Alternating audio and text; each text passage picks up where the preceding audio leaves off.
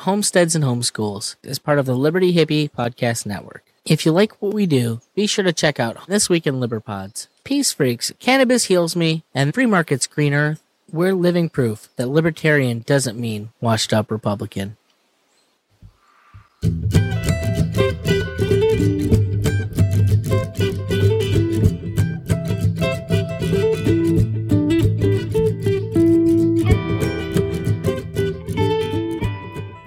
What's up? Welcome back. Welcome back again. Again every every week. I, I think I just I'll just open this up with the same thing every week. Make it make it easier on myself than trying to think of something something new to say. I'm your host, the Liberty Hippie, here with you for week number ninety, episode number ninety, I guess. Um, probably about the same number of weeks. I don't don't know, but uh, yeah, that means you can find the show notes at homesteadsandhomeschools.com slash 090. My guest this week, I uh, I heard him a couple weeks ago on uh, the Lions of Liberty, Mr. Don D'Angelo, and uh, he's a, a, teacher out there in uh, San Diego, and he's been at it for a while, and he has done a, a, pretty darn good job of it as well. So I thought, why not have him on to to talk about um, the school systems, right? To talk about the the structure that the, the state has set up for school and what that looks like and maybe some of its failings and um, you know some of his his thoughts on it. And really he's he's seen a lot he's thought about it a lot um, and he's got a lot of a lot of good things to say. And uh, I think I think it, they're good for everyone to to listen and uh, hear. And he makes some some valid points about homeschooling and uh, some things to think about as we as you go forward and as your, your kids get older and require a little more depth of, of knowledge in, in certain fields. I encourage you all to to stick around and, and listen because it's it's a good one. So let's go uh, plant those liberty seeds with my guest, Mr. Don D'Angelo. The first thing I met was a fly with buzz and the sky with no clouds. The heat was hot and the ground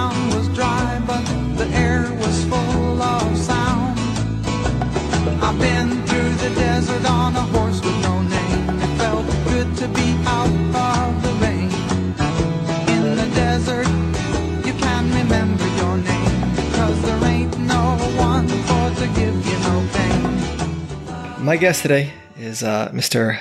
Don D'Angelo. He's out there in uh, San Diego. He's a uh, well, he uh, does a, a multitude of things. Um, he's here today mostly because he's a teacher, but uh, I don't know. I'll let him kind of introduce himself here. Anyway, uh, thank you, Don, for coming on. I appreciate it. Oh, thank you for having me. This is, this is awesome.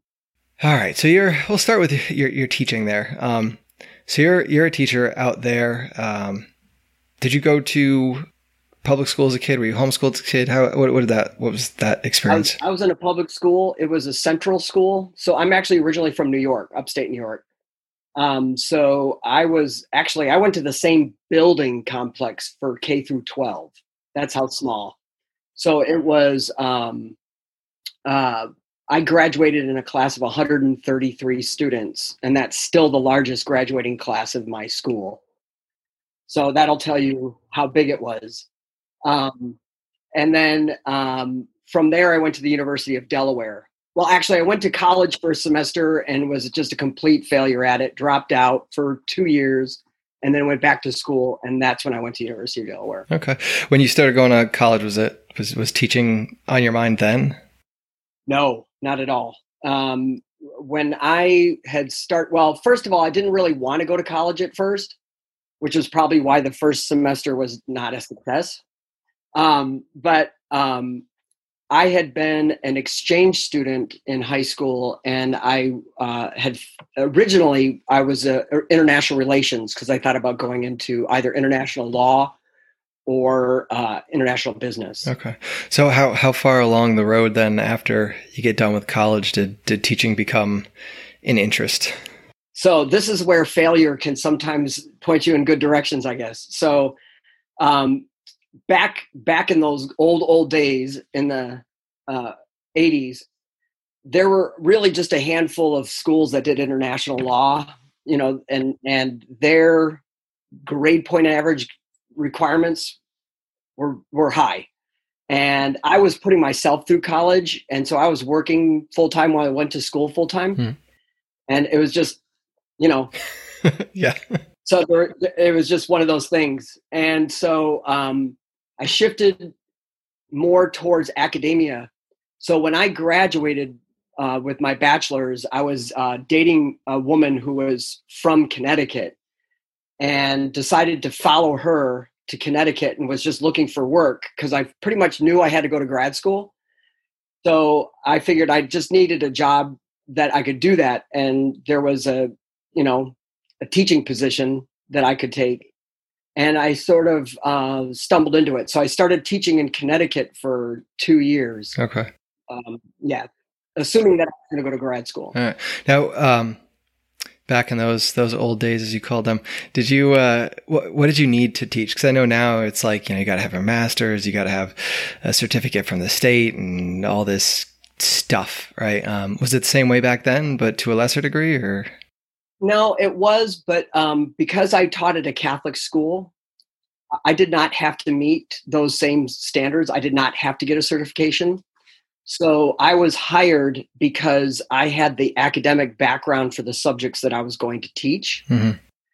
And so um, I taught for two years there without a credential, but I made substantially less money than a public school teacher in, in Connecticut. So yeah, that, that's something I, I know because I I used to teach for a, a minute, and that was like one of the things. You know, you didn't need all the credentials to do, um, you know, your your private schools, but at the same time, the pay cut on an already low salary was substantial. So my my uh, my first um, my first annual salary was sixteen thousand six hundred dollars. so that was that was my first year of teaching. So yeah, taught, I bartended, I worked in the catering business. So I, you know, yeah. Had to hustle. Gotta, make it work. So you uh, did? Did you enjoy it? Was it something that you just kind of fell in love with as you were starting, or? Yeah, I well, obviously, I didn't fall in love with the salary, but I did. I liked the work, but that idea of having to get the credential and going for you know additional coursework and all this other stuff, I was I would you know I was already pretty heavily in debt for my bachelor's degree. And, in fact, I, I got accepted to American University for a, a, master's program, and I had to walk away from it because I couldn't get enough um, uh, funding, scholarship yeah. money to, to do it. And I just couldn't afford taking on more debt. Um, and then, um, so when I got laid off after my second year, I got laid off because of low enrollment. I was the last one hired, so I was the first one fired. And so um, I decided to go into corporate work. So I, I went back to Delaware and I got a job with Chase Manhattan Bank. And then I spent the next five and a half years with Chase. And so, um, you know, tried to switch gears and go back to my original international business thing. All right. And then, and I guess you ended up uh, in California back in the back in the school system, sort of. Well, what it yeah, so what had happened was I worked in Delaware and then I was uh, transferred to New York City. I lived there for two years working for Chase. At one point, I was I was like in the uh, corporate headquarters at Chase Plaza in in Wall Street, and then um, I just kind of got sick of being in the winter and all this other stuff and I just one day was like, why am I here? I'm single. I don't have any reason, you know, it just doesn't matter. And I had never been to California before, and I kept hearing about how the weather was so awesome in San Diego. And I just picked up and I moved. And uh, luckily, I was able to get a job here with Chase again. So I quit, came here, got rehired, um, and then worked for two years uh, while I got a second, while I got my master's degree. Uh, it was it was a bizarre thing actually. I, I started working part or um, on a um, what would you call it? Kind of like a an internship, a paid internship. And the boss really liked my work, and she was like, "Hey, there's a position open. Will you apply for it?" And I said, "Absolutely not. I'm, I'm here to, I'm here to get my state residency so I can get a master's." And she goes, "Well, what if I paid for your master's?" And I was like, I'm in. so, and that's what I did. And then I ended up getting laid off from Chase in 1995. And then I was basically out of work doing odd jobs um, just to stay afloat until I got hired at my current position in 1996. Okay. So you've been there a little. That's why I went back to teaching. how was it going back to teaching? Was that one of those like, you, you... it was twofold actually. Um, on the one respect, after working in corporate America, where you literally only got two weeks of vacation a year, and you were always in a suit, and you were always doing this, and you were always, you know what I mean, yeah. and and um, you know the sixty to seventy hour work weeks and all the rest of it. So on one level, I, I, found going to back to the classroom so refreshing because it was so much more liberation for you because you know you're allowed to be creative and your classroom's your classroom and you can kind of run it. You don't have to worry about you know somebody directing you what you do. But at the same time i realized that if i was going to stay in that career i was going to have to get a credential which meant going you know through the hoops. And um and i wasn't really sure that that was going to work. Uh, but again, it was a Catholic school, and as a practicing Catholic, that was really nice to be in an environment where it was okay to pray, it was okay to talk about God. It was, you know, in a it's a very unusual world when you think about it that you're teaching history, but then you have to tiptoe around all these historical truths and realities because it's a public school. And so I just got to avoid all of that, you know. So, you know, nice. yeah, I can imagine that. Uh, I'm from upstate New York myself, and you know, um, we just we moved down here to to Georgia, and the amount of God that's in the public school, and like you know, they'll they'll all like kind of say things. They'll say like a prayer before, like uh, a blessing before lunch or whatever in the cafeteria, and all these little things that are nobody bats an eye at. You know, it's just like the normal way of things. But I, I just imagine what would happen if somebody tried to do that like in in New York be all over oh, but yeah. um or California it would just it, they would make a federal case out of it it's just it's unreal yeah um so I'm kind of curious because you, you said that uh you know one of the things about having your classroom was um not having somebody looking over your shoulder, right? Your classroom is is your classroom. Um, and I know the the parochial schools you kind of have a little bit more more leeway in that. Um, do you still have that sort of leeway? Was that something that that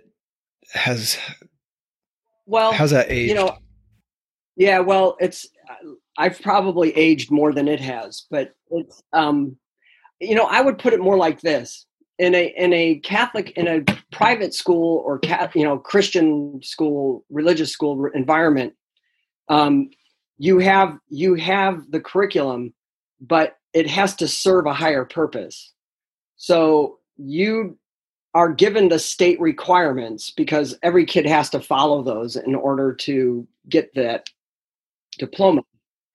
But then um, you have permission, basically, to open up the conversation and the narrative in a way that in, you know encompasses those things. And I'm not saying that it becomes sort of like a religious class, just that um, you know, it's okay for me to explain how Thanksgiving was quite literally a holiday of praise to God for the fact that people had survived a harrowing amount of death and pestilence, and and um, I don't have to I don't have to tiptoe around that, and I don't have to apologize for it, and I don't have to worry about a parent getting all bent out of shape because I happen to man- mention, um, you know, the fact that American um, culture has a very strong uh, Protestant, a Christian ethic to it.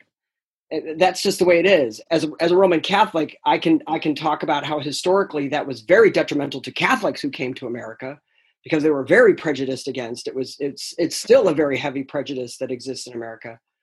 Um, but um, in a, in a Catholic cas- classroom, we could talk about the fact that Christian biblical norms were the you know the structural foundation to a lot of social constructs and not have to feel like somebody's going to come over my shoulder and just be like oh no wait a minute. You need to censor that because you don't want to offend you know so and so and uh you know and so you know it's just nice. Yeah and it is interesting to think about it from that sort of point of view right that this sort of thing, whether you believe in it or not, is so embedded in, in history and you're kind of saddled a little bit with it. You can't you can't get into it, you know, you're just tethered in and, and well, you know, and I'll give you a good a really good example from US history. So in the in the from about 1790s up until the 1830s, there was a major religious revival that's referred to as the Second Great Awakening.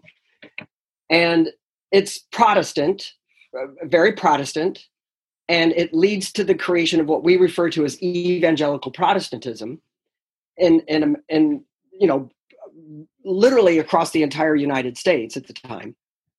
And when you when you cover it in textbooks that are you know, for the most part, written by Marxists. Um, it's it's couched in a sort of what I refer to as the science of other. You you you describe it as if it's some sort of alien thing that has been imposed on society and has to be understood. And um and so um i don't teach it that way.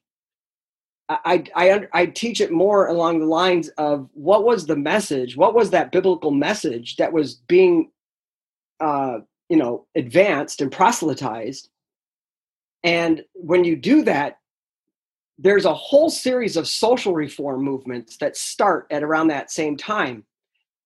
Every one of them was led by people from the Second Great Awakening movement. So when people sit there and talk about what we today call the quote unquote liberal agenda, which you know, you know, uh, racial issues and women's rights and all this other stuff, those all came from reformers who were educated, if you will, and trained in this second great awakening phenomena. So to try to separate God from that conversation is ahistorical. It's it's not accurate. But more importantly, it raises children to think that you either have religion or you have reform. And that's that's that's not what you should be teaching people. I, I don't care if a child wants to grow up and decide that they don't want to be religious or they don't want to believe in God or anything. That, that I have no qualms with that at all. But as an educator, I feel it's important to be just let's be straightforward. This was a nominal religious revival. It spread across the entire United States everyone was affected by it, even if they didn't embrace it.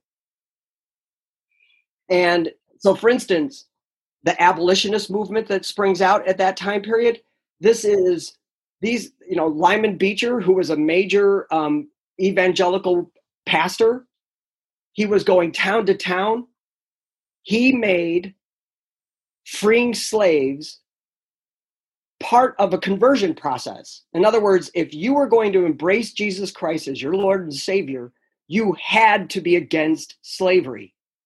Now that that's a direct Christian narrative, you, you know, and and so there are a lot of books that don't even have Lyman Beecher in it, and yet Lyman Beecher's daughter was Harriet Beecher Stowe, who wrote Uncle Tom's Cabin, you know, and and his daughter Catherine Beecher was a leading feminist in her time.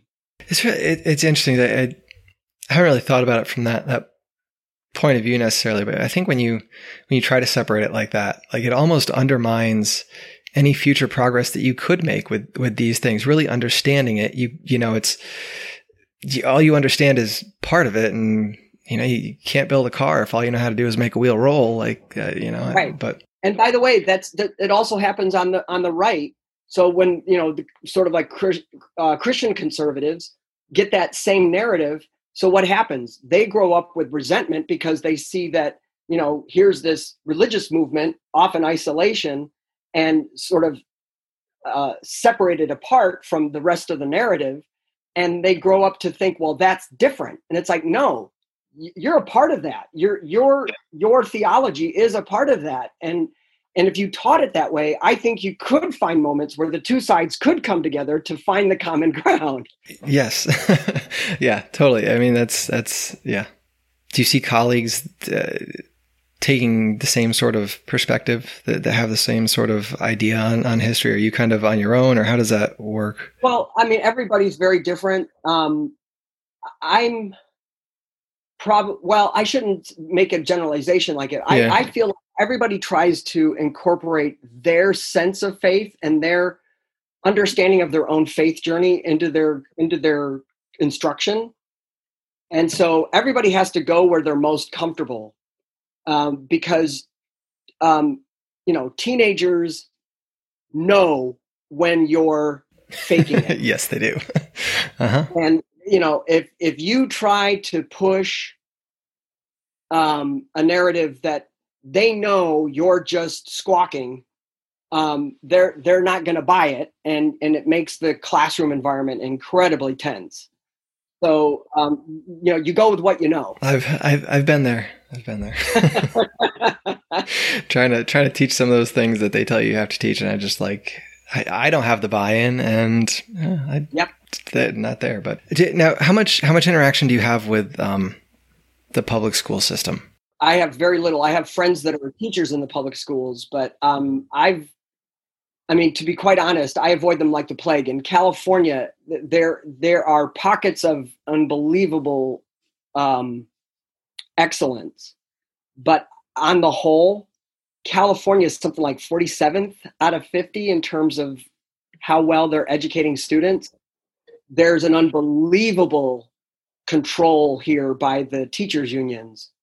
Uh, they have uh, they have unbelievable political power in California, and so there are um, there are school districts that haven't even started yet because the teachers just simply refuse to go to the classroom, and they're using COVID as you know their mask, if you will, and um, you know they're basically being paid to stay home, and uh, you know it's um, as opposed to my school, which is doing a hybrid model, and we just finished half of our semester already. We're already halfway through the fall. Really? Yeah, because we started in August, and we said we're just going to go. We're just going to, you know, put our trust in the divine, and we we clean like crazy. We scrub everything like crazy. Everybody wears a mask and social distancing. But um, yeah, we're and we've had one uh, case of right but you know so california is in a particularly bad space and so i tried to avoid the public school thing because it's um yeah it's like the third rail i mean you touch it you die i mean it's just you know. Do you see many kids coming from the public school into uh, your school? We had a mad rush. So just to give you an idea of just how dysfunctional it is. So when we finished last year, when we finished in this in June, um, the the announcement at the time was that once this surge ended, that schools would be allowed to prepare for the fall. And so um, my school spent uh, over a half a million dollars on new equipment for the air system for cleaning materials for the classrooms, for um, other types of PPE in order to be ready to open fully in August. Then in July, uh, you know, July, right? Um, not even, you know, a little over a month before classes start, um, the governor on his own decided that it was too risky and he, and he closed the schools, but he, he only col- he only closed the public schools. Okay. And so um, we announced that we were going to go forward. We were going to implement all of our half a million dollars, which, by the way, half a million dollars took a lot of money from needy kids who try to get a parochial education. But we did that. And guess what? The moment we announced that we were going to be open, there was a floodgate of phone calls from public school parents wanting to send their kids to our school. That's awesome. Two days later, the governor went on and clarified that he meant all schools, including private and parochial schools. Okay. So apparently, the unions yeah. got on the phone and said, "Don't you dare let those private schools stay open because we'll be out of business." So you know, here we go. You know, nanny state government coming in and saying, "We're going to save all of you. We're going to save your lives by keeping you out of school." you know there's there's no science to back that up and there's just absolutely nothing but arbitrary power involved there it's very very frustrating so then he changed his mind and said we could go online and went and that, you know what i mean this whole thing it's just been absolutely insane you know it's the same kind of logic that says that if you go to a bar um, you, you you're going to get covid but if you get a beer and five dollars worth of food you won't yeah. I, mean, I, you know. Yeah, no, it's it's it's um, it's finally getting to me. I'm finally just like, I mean, I, I was over it in the beginning, but I'm finally just like really over it now. Like, man, Yeah. but And you know, and here's the real danger, Ben. The danger is we have so terrified children. We have so terrified young people that even when I have half my kids in my classroom, right? In other words, the other half are on Zoom and half of them are in, literally in the classroom, they don't talk to each other.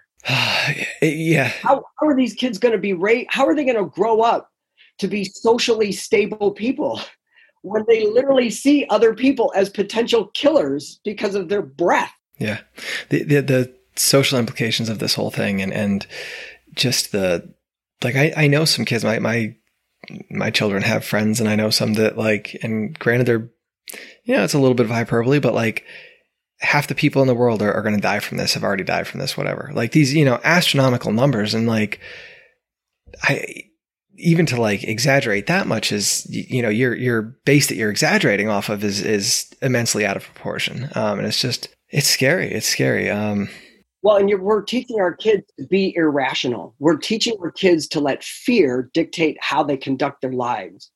And that has been the opposite of why I teach. The, you know, the whole reason for being a teacher is to inculcate into children that fear should never be a motivator. You should en- engage yourself into knowing and to thinking and then deciding, right? And it's it's just you can't um I'm I'm 57 I have an um, autoimmune disorder, and so I am a more vulnerable person, right? If I get, if I, I'm more likely to get sick, and if I get sick, I'm more likely to get really sick, right? But I can go and I can look at the numbers, and I can see that 99 some percent of people who are infected will have no fear of dying whatsoever I then have to look at my choices and decide. I mitigate the risk by saying I will wear a mask whenever I'm in an environment where I can't socially distance and I don't know who these people are and I don't know where they've been and all the rest of it. I make that choice. But I don't stop living my life because if I do that, then I've allowed fear to dictate my own level of happiness. And and we're not teaching this to children now. We're teaching them to be afraid to make their decisions based on fear and it's just fear leads to more government right fear is how governments get you to give up more of your freedom yeah, I've seen it, seen it time and again and again Yep. this year, this Yep. past year. But, um, and that's why so many people are homeschooling now Yeah, and I, I think there has been a, a number of people that that have, and I think we're still kind of there's people homeschooling and there's people doing like the you know like the online homeschool thing. It's not not quite homeschool, but you know we'll call it that way. And if that's if that's the the step that you need to take, um, that you know well my hope is my hope is that when parents are are uh, working with their kids on online for their curriculum i'm hoping that parents will really start looking at the curriculum. I think they yeah. You know start reading the materials that their kids are being given and really start to scrutinize what the public schools are trying to quote unquote teach your your kids. I think I I, I know uh, I've spoken to some people that have, have spoke to that, um, but also too I think the the amount of busy work, the amount of like you know why is this taking six hours a day? Why you know you just you know whatever you just did there, um, like you know why does it take that long? So it it will be interesting to see how it all pans out with everything, and you know you consider the size of of schools and everything that they they are. You know the union, how big the union is. Um, you know what's what's going to happen to that because that's uh it's a big big fish to fry um oh yeah very big fish well i'm, I'm kind of wondering what what would your your ideal school system look like? I mean like if you you know public schools obviously aren't aren't working. They haven't been working for the last i don't know how many years. Um but you know what what are what are your thoughts on on that? So um I'm actually working part time this year so that I could focus on some other stuff. I, I just published one book in January, and I'm working on another one now that I hope to have published next January, if if not soon after. But the book that I've started researching on is about education, and the the here's the the key thing. Uh, education needs to change in the sense that it should respect the learner wherever the learner happens to be. Um, what we've done really in the past, I would say 20 years, is we've tried to shove every single child into one path, which is a college based path that, in my opinion, results in a lot of bad college and in a, a lot of very disgruntled graduates of college. Um, you can give somebody a degree in education and they could be a horrible teacher. So now what? You've got forty, fifty thousand dollars worth of debt, and you can't get a job as a teacher. Um, yay! Uh, and now, and that's all been done, by the way, to improve that person's self-esteem. It wasn't because there was any kind of data that backed it up. There was no, there was no demand for this many people to graduate from college this was a false demand created by a government that decided that and only the only way that a child will feel good about themselves is if they get into college and get a degree. Right. And now that's that's horrible because what if you're in 7th grade and you just don't want to do it or you can't you you don't have that academic drive and that academic um, you know um, propensity um, you are now going to spend the next five years of your life being told that you're essentially not as good as everyone else. Whereas, you know, you know, you and I grew up in New York, and in New York they had the BOCES program where you know you could go into vocational training the last two years of, of school. I, I remember I, I when I was teaching it was there was a kid it was you know he's just a total gearhead and that's really what he should have done but you know got pushed in to go to college and he was done after a year. And who knows how much debt he has and who knows how much time and money he could have saved if he had just gone into a trade like that. And there was nothing wrong with that. He loved it. He was good at it. And why not? How many kids does that happen to, you know? Exactly right. And, and I'll say to, you know, and I'm in a college prep school, by the way, so you, you understand, but, um, you know, I'll say to students all the time, um, you know, if you are a, you know, if you don't think being a plumber is a lucrative reality, wait until your garbage disposal breaks down on Thanksgiving and then tell me how much a plumber mm-hmm. can make. Because I had to do that once and it was a hundred dollars just for them to come to my house. Mm-hmm. So don't denigrate these things. And more importantly, these are these are jobs that can't be um, outsourced to India or China or other places, right? When you need a mechanic, he has to physically be here. When your when your air conditioning breaks down, the guy has to physically come to your house, right? You can't you can't call in or do a Zoom call with, you know, some guy in South, you know, India and have him walk you through it, right? I mean, tech support will not help you when your heater's broken. Right. This is the kind of stuff that, you know, we could be setting children up for perfectly fine middle class lifestyles with virtually no debt whatsoever to start their lives. And and and we're not doing that because we've decided right in all of our infinite wisdom that um, we know what's best for all of them and it's the same thing. So in, in germany and most of europe by the way they have a three track educational system. Uh, there's regular high school and that's kind of for people with low skills or people who are just not very motivated right? Mm-hmm. and even for those even for those students by the time they leave high school at 18 they've lined up jobs for them whether it's being like a clerk at a store or helping out at a hospital or doing other things. They've already been moved into these jobs right and uh, the other is the vocational track like we talked about and and the third is the academic which is an additional year of high school. It's hmm. they actually go until they're 19 and um and they're fed right through the system but it is grueling. Our kids would not be able to do it. My my college prep students would really struggle. Yeah. Um, but but when you go to college you don't do all this general education stuff. You go right into your degree. It's three years. You you know, and it's and it's dog eat dog.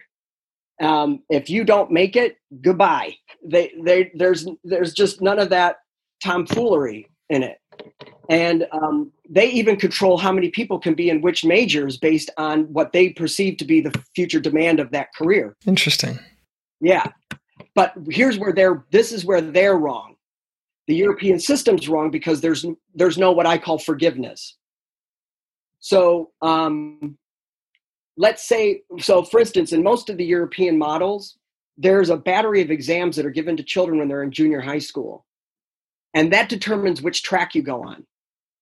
So what that means is, you know, if you were me in seventh grade and a total mm-hmm. squirrel, yeah, and you know, you know, suffering from a, a bout of, you know, AD, HD80, you know, PDQ, as you know, whatever, and and you know, academics was like kind of like the last thing on your agenda um, you're going to be put into that one track and you never get out of it.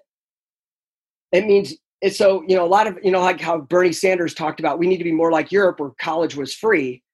I always tell it when I talk to students that you have to define free, right? yeah. First of all, the taxes are incredibly high to pay for that free college.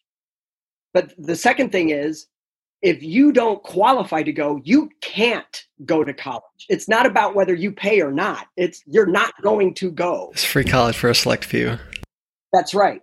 And so um, the problem with that is there's no there's no ability for somebody to say get into ninth grade like I did and start to realize oh I kind of like this stuff. Oh I kind of like you know languages. You know, so I took two years of Latin and got A's. Right but in the German system, that wouldn't have mattered. They would have, first of all, I probably wouldn't even been given right. classes in Latin.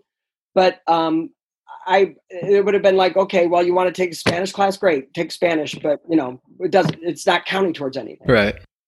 Well, so Germany, for just and I know Germany because I was an exchange student there, and the German Germans have one of the lowest youth unemployment rates in the world because of this system but the problem is there's a huge problem when these people hit their 30s and 40s because you hit a wall, because everybody does, right? But for me, because I already have a bachelor's, if all of a sudden I found out I can't do this job and I need to go into a different field, I can go to college and get additional training and go do those things. Well, they can't because they don't have any of the there. preliminary work necessary to go to college. So now they're screwed. And and so and by the way, they're the ones, if you're following the sort of current history, they're the ones who are against immigration into Europe because those people are coming in and taking over jobs that are the only jobs they're qualified to do.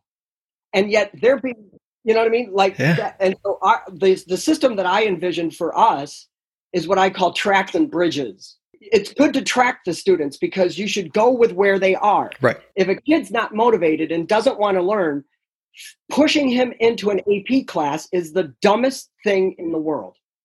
And believe me, I see it all the time. And and so put them over. But then there should be constant ways for them to jump jump around. And and you know, constantly being able to adjust, including by the way, using community colleges so that when you're older and you finally wake up and realize, wow, minimum wage really sucks. There's a way for you to take a bridge and get into a different path. Yeah.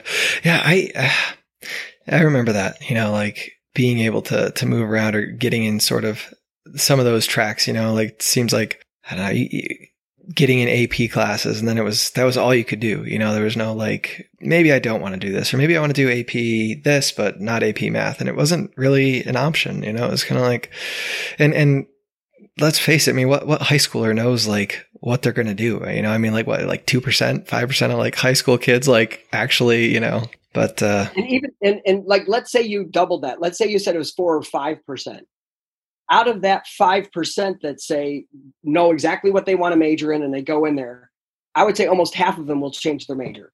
Now, that's the kind of thing that has to happen. And again, right, that's part of this not respecting the learner where they are and instead trying to put them someplace where you think they have to be. And and by the way, this isn't just schools. This is parents. Parents today are just really terrible, uh, where they aspire to things that are not based in reality at all and then essentially blame the teachers and the system for the fact that their kids struggling Yeah. And it's like, why are you putting your child in a AP course when they have neither the ambition nor the talent? Well, it's because they convince themselves that they'll get into a better school if they take AP and it's on their college resume. It's like, okay, okay. And administrators don't want to fight it because. I hear. Have you seen more of that in, in the last? Oh yeah, that, yeah. It, it, yeah. And and and um uh it's been easier this year. Which what's kind of funny is I've noticed that there's an incredibly larger increase of appreciation for teachers this year than there has been in my entire career. Because I think after four months of having to teach their kids themselves, they were just like, "Oh my lord, this yeah. I can never do this." um, so that's been really good. But yeah, I think there's still a lot of parents out there that think that um, education is supposed to be a um, how would I put it? Almost like a, a concierge service, you know, like you're supposed to go into each of your classes and say, well, now, you know, Timmy's very smart, but, you know, Timmy really doesn't like to do homework. Timmy, you know, Timmy has a hard time staying focused on his homework. And so he's not always able to get his work done on time. So he needs a little bit of flexibility with that. And I'm like, okay, well, I'll I'll wait two days and give him a zero. I don't know what to tell you. I, you know, I'll be flexible. Um, you know, these are the things that, uh, and I don't know where it comes from, to be honest. Um, uh, but it's it's it's it's weird. I, I don't know, but I imagine with all the you know the participation awards and everybody you know all the feel good and yes. it just it yeah. it gets pushed along and now you know that generation we're having kids and this is yep. it you know my kid doesn't feel good because he's not getting his homework done he gets a zero so what can we do to make him feel good and it's we're, we do not think about you know the the further outcomes of that but yeah. So you have this you have this movement in education right now called restorative justice and restorative academics, where a child could do really horrible things and they don't get expelled, they don't get punished. They have a conversation with um, their instructor and they decide how they're going to restore the relationship and and um, and and then in academics uh, a kid can simply turn nothing in and still get a 50% as long as they've had a conversation and they understand that you know somebody was disrespected or somebody's feelings were hurt. And now we're going to move forward and find out when exactly timmy might feel comfortable getting his homework done. And so and so now teachers are literally still collecting homework on the very last day of a grading period um, because to give little Timmy a zero is to um, permanently harm his self-esteem and and and yeah. oh man, the things the I things we teach you know, them, I right? Sit there and I think, what is this? What's this child going to do when he really faces genuine struggle, hardship, challenges? Boss needs a job done. There, uh, I just don't know how that works. Yeah. I mean, I can't imagine my. I, I, worked for Chase Manhattan Bank for five and a half years. You know, it was like a, a very high pressure jobs that I did. I can't imagine any of my supervisors being okay with me saying, you know, I know that we really had this deadline set, but you know, I'm experiencing a little anxiety and I'm really feeling bad about this, but I just, you know, I need to you know communicate that i'm i'm feeling bad and i need some time in order to, i'd be done. Would, there would have been a conversation. There wouldn't have been a restoration of the relationship. It would have been like goodbye. Yeah it's the end of the relationship. Yay yay for marxism. Well, hopefully, hopefully with the you know the, the homeschooling, we kind of can get on some of that. You know, where you you are able to to have those conversations and develop that, and you know, you are you're coming like you you are with your child. You know what it is that they excel at. You know, and they have that freedom to to decide those things and find those things out. Um, and so when you're when you're doing a science lesson and you need to uh, understand a certain amount of evolution and you know your kid's crazy about dinosaurs you use dinosaurs to get your kid to understand the concept but it, but a teacher in a classroom of 35 kids can't do that yeah and it's tricky so you know it's a tricky thing but the but the homeschoolers have to be really super careful in that it gets very easy to go to quote quote unquote alternative materials that that may not be the best for measuring ability or um, giving your child the full information that they need. And so there's these gaps in what they have, and then they end up later, say in college, where they are going to be competing against their peers, and all of a sudden realize there are these gaps in their their knowledge. Uh, that's that's the other side that you have to be very concerned about with homeschooling. Yeah, yeah, I think that's one of those things that I'm not sure how to to come at that quite yet. I think I think a good thing to do would be to to create resource groups. Yeah, and and to, and to sit there and say, hey, you know what, you know. So, for instance, I had told a friend of mine who homeschools that, look, if you have a pot of kids and they want somebody to come in and do U.S. history stuff, I'll do it. You know. And you're seeing more of that, I think, with like yeah. like the little oh, yeah. little co-ops popping up, little you know trading here and there. And I think there's, there's one in my church. Oh, nice, nice. Yeah, I go to a, I go to a Latin mass, uh, Catholic church, and all of the moms uh, pretty much homeschool for the most part, at least for elementary school. And they're all sharing. In fact, the priests do Latin classes for the oh, kids. Very cool. So you know, no better source for Latin than a priest. Yeah, right. So. All right. Yeah, and and I know like because there's and there's tons of resources online, and I think like if you want to dial in and figure out, you know, what the the state provides and and fill some of those holes, um, you know, you can. And I think I don't know. Well, we'll see. I haven't quite crossed that bridge yet. We're still 10. 10 is our oldest, so. I, I, I am I am convinced of one thing. Un, until millions of parents pull their kids out and homeschool them, the system will not change. Oh yeah. Because there's no incentive for it to change. You're all forced into one way of school, and if you can't afford or can't get a scholarship to go to a school like mine, uh, you're you're in a sense done and and so until there are really sizable and maybe this is it maybe this is the moment that makes it all happen but until there are sizable numbers of people who are opting out of the public system it's not going to change it won't change no and, and it uh you can hope hope some things will, but um, I, I, don't I don't think it will um, anytime soon. It's too bad because the kids are the ones that uh, end up getting hurt the most, and then Absolutely. filters onto their kids. So, but yeah, exactly. Right.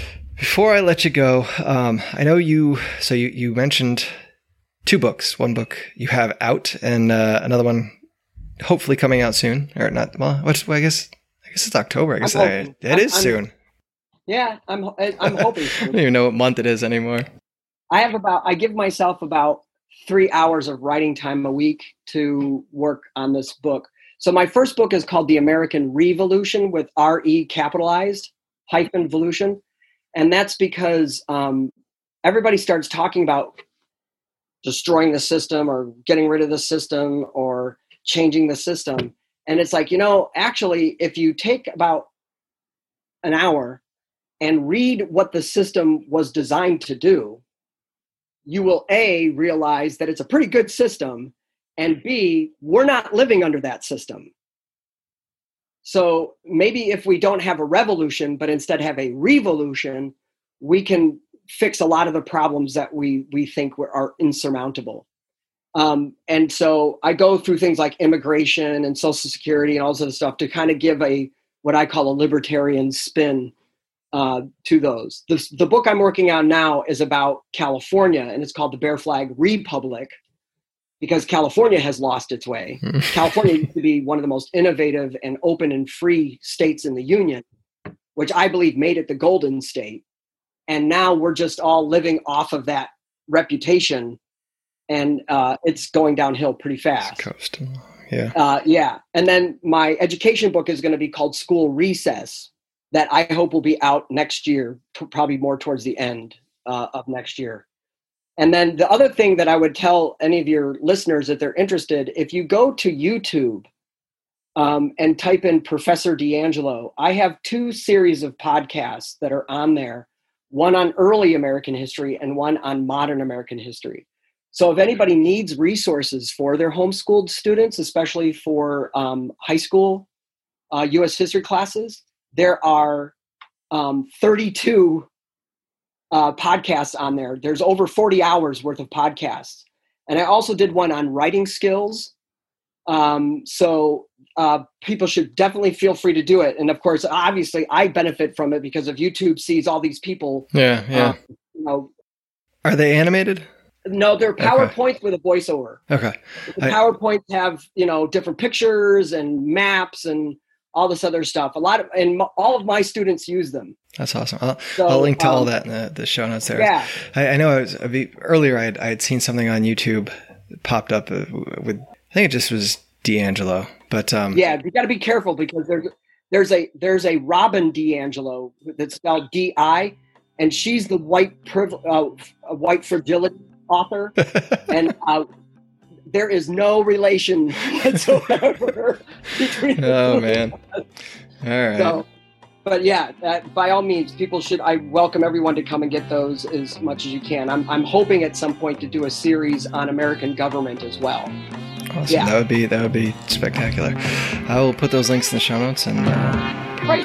listen to those myself. So Well, I, I appreciate your time. No, Ben, I really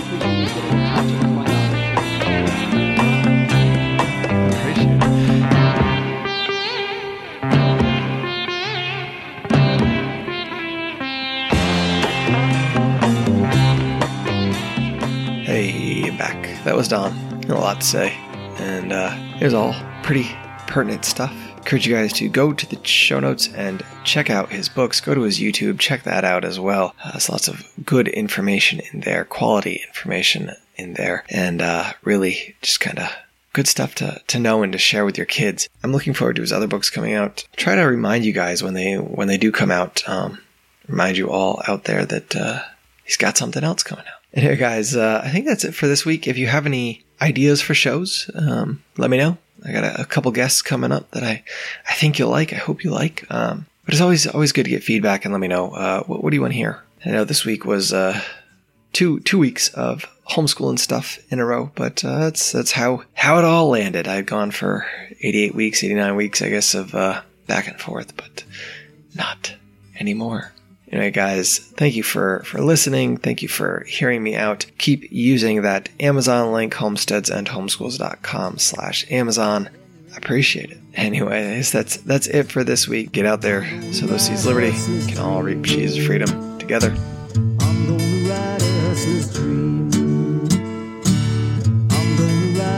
This dream.